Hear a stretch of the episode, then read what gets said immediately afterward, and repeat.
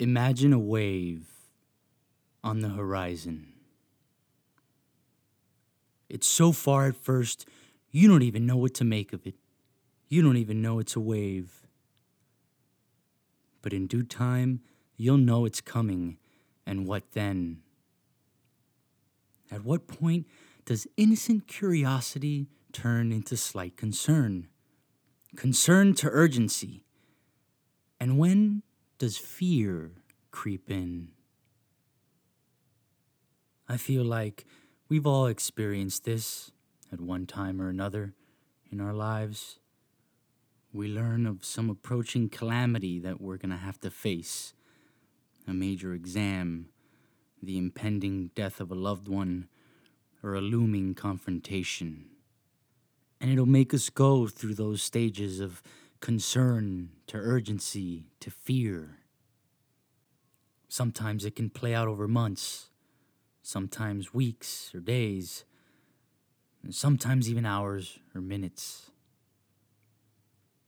But imagine this playing out over generations, over hundreds of years.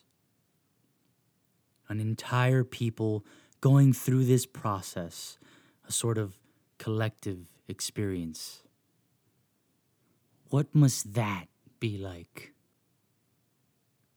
Each generation seeing this wave getting closer and closer.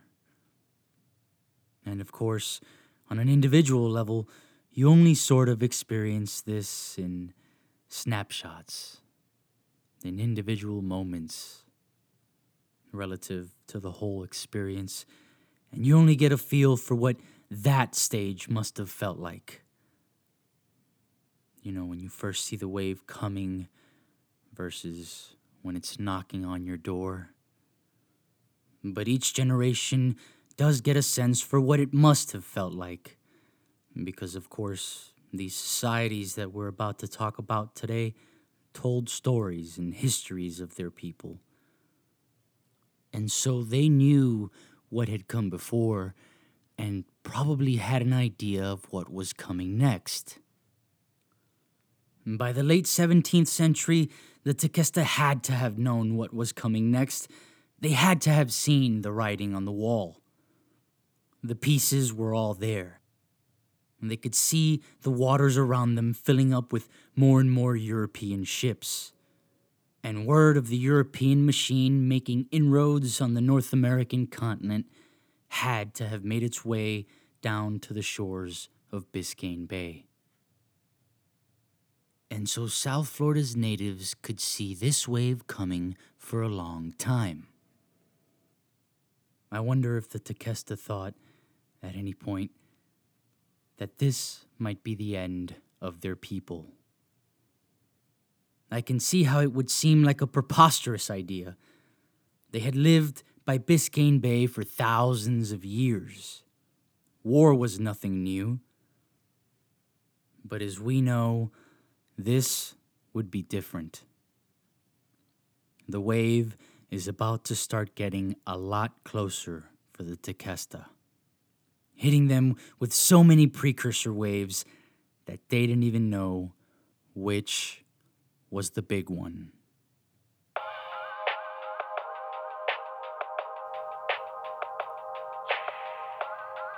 Welcome to the story of Miami. Episode 6 The Last of the Tequesta.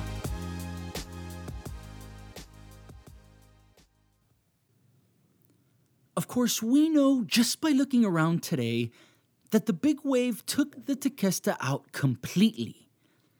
And it also took others out along the way. And we can follow this destructive wave backwards in time and northwards in direction to the American Southeast at the beginning of the 1600s. Now, you might have heard of the Creek people. They're one of the more well known tribes, and actually, they were a collection of tribes who dominated a range that included modern day Tennessee, Alabama, Georgia, and parts of North Florida. You might have also heard them referred to as the Muskogee people different name for the same group, and they were descendants of the great Mississippian mound builders. Now, their initial contact with Europeans was relatively benign. Spain focused on delivering the Pope God fearing native Catholics, while the British and French were more economically inclined, establishing trading outposts throughout Creek territory.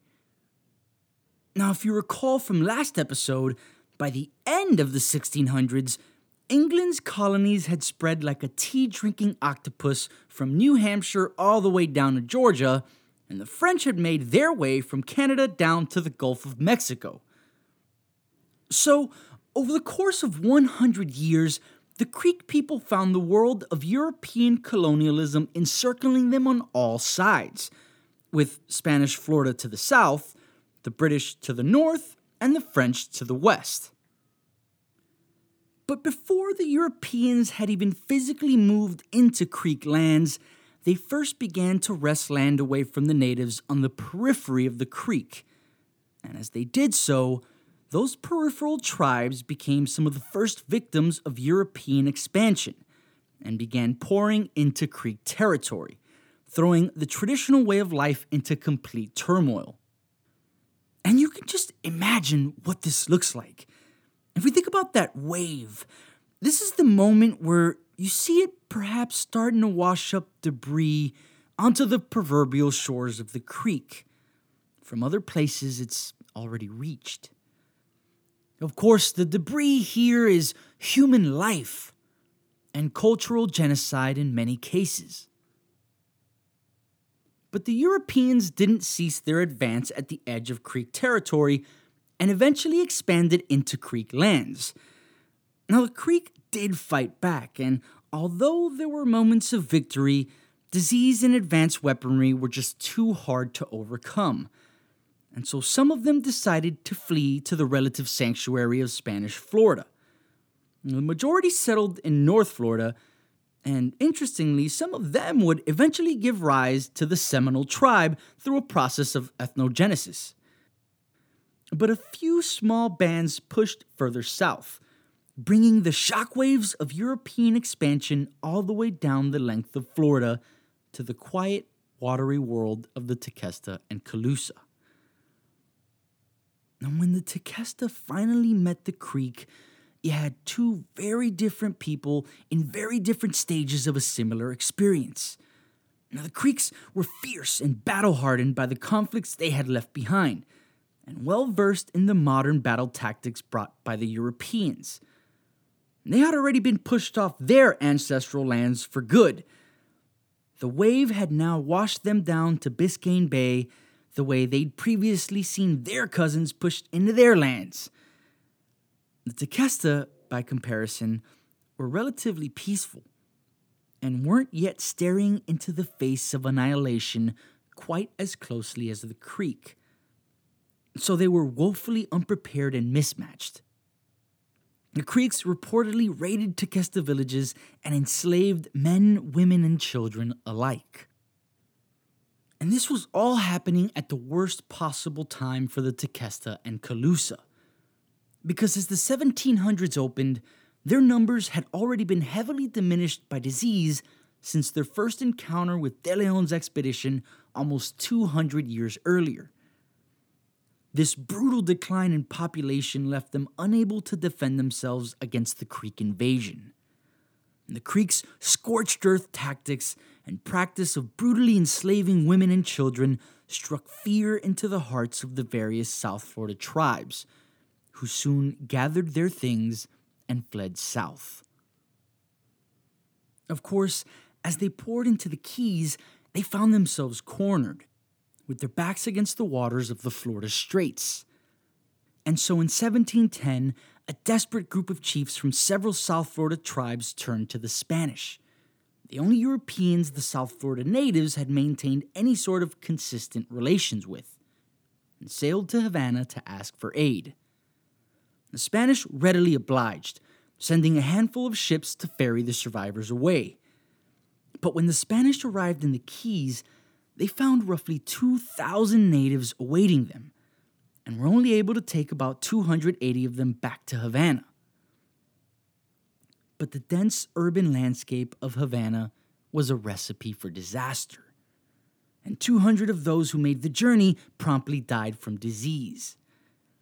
It was so bad that the 70 odd remaining natives in Havana decided that they would rather face an uncertain future amongst their people in Florida than remain in Cuba. And so they sailed back home. Eventually, the Tequesta were able to return to Biscayne Bay in small numbers. And it seems that they began settling into the new order of things, because the Spanish tried to evacuate them for a second time in 1716, but they actually refused to even board the ships. And you talk about being caught between a rock and a hard place. I mean, can you imagine refusing to be rescued because you knew it might lead to death all the same? Just, you know, a different type of death and on a foreign land? See, if the Tequesta feared for their lives at Biscayne Bay, at least it was their home. It was the same place their ancestors had lived and fought and died. And how much worse could it get? And I don't mean to be insensitive, I mean it in a very real sense. There has to be a point where things get so bad you wonder whether you've measured the bottom of your despair. The Tequesta and Calusa lived in perpetual fear on the isolated chain of coral islands, with the population of their native homelands around Biscayne Bay and Charlotte Harbor only a shadow of their once great numbers. This generation of South Florida's native people had seen it all. They had seen the wave coming and experienced the wave crash upon them with tragic fury.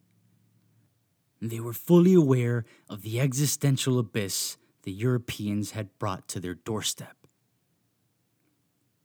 This generation heard their parents tell stories of the creek first arriving, the shock and utter chaos of it all.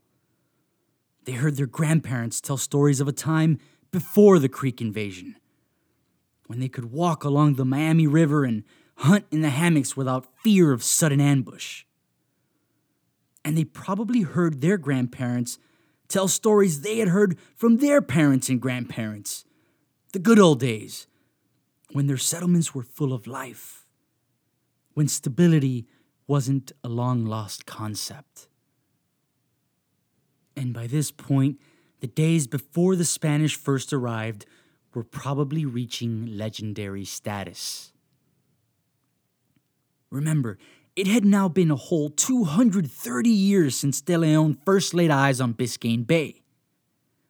That was as far in the past to them as the founding of the United States is to us. Assuming that Tequesta had octogenarians around at this time, the days of De Leon would have still preceded their births by 150 years. So, how much worse could it get? The last of the Tequesta faced their final days alone. Ragtag bands huddled in diminishing villages, wandering through the nearly deserted landscape of the hammocks and rocklands, each day staring into the face of annihilation. The wave had finally caught up to the Tequesta and the other South Florida tribes. And when it did, it delivered a ruthless blow.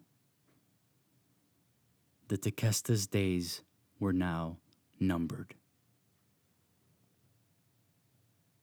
Now, while South Florida's native tribes were suffering from the effects of European expansion, the Europeans kept expanding. Over the first half of the 18th century, the British colonies that lined the Atlantic seaboard were starting to brush up against the Appalachian Mountains to their west. Meanwhile, the French had dropped down from Canada like a curtain, and they were occupying what is today Ohio and western Pennsylvania and the Mississippi Valley all the way down to the Gulf of Mexico, with the Appalachian Mountains to their east. Now, keep in mind, a lot of these huge land claims amounted to little more than some guy pointing to some map and saying, That is mine. Maybe engrave some markings on a large stone. But the problem is that, inevitably, some other guy will come around with his own map and say, no, no, no, no, no, no, that there land is mine. And unless you have guys there with like guns and cannons, there's nothing your pet rock is gonna do for you. So when those British colonists looked up at the Appalachians and decided to see if the grass was greener on the other side, much to their dismay, they found the grass was Frencher. And the forts were too. So in 1754, a British colonial force led by a young George Washington ambushed a company of Frenchmen in the Ohio frontier, in what is today the city of Pittsburgh. The action sparked a conflagration that would consume the entire frontier. Both the French and British recruited natives to their cause, pitting natives against natives, leading the war to be dubbed the French and Indian War by the ultimately victorious British. And the French and Indian War was a major turning point in the history of the Americas. By the time the war was over, after almost nine years of fighting, the French were completely gone from continental North America, and the British established dominance over the continent's eastern territories. Now, almost an afterthought amidst the fallout of the war was a change that sets up a major landmark in our story the end of Spanish Florida. Because, yeah, the Spanish, despite having very little skin in the game, managed to lose Florida.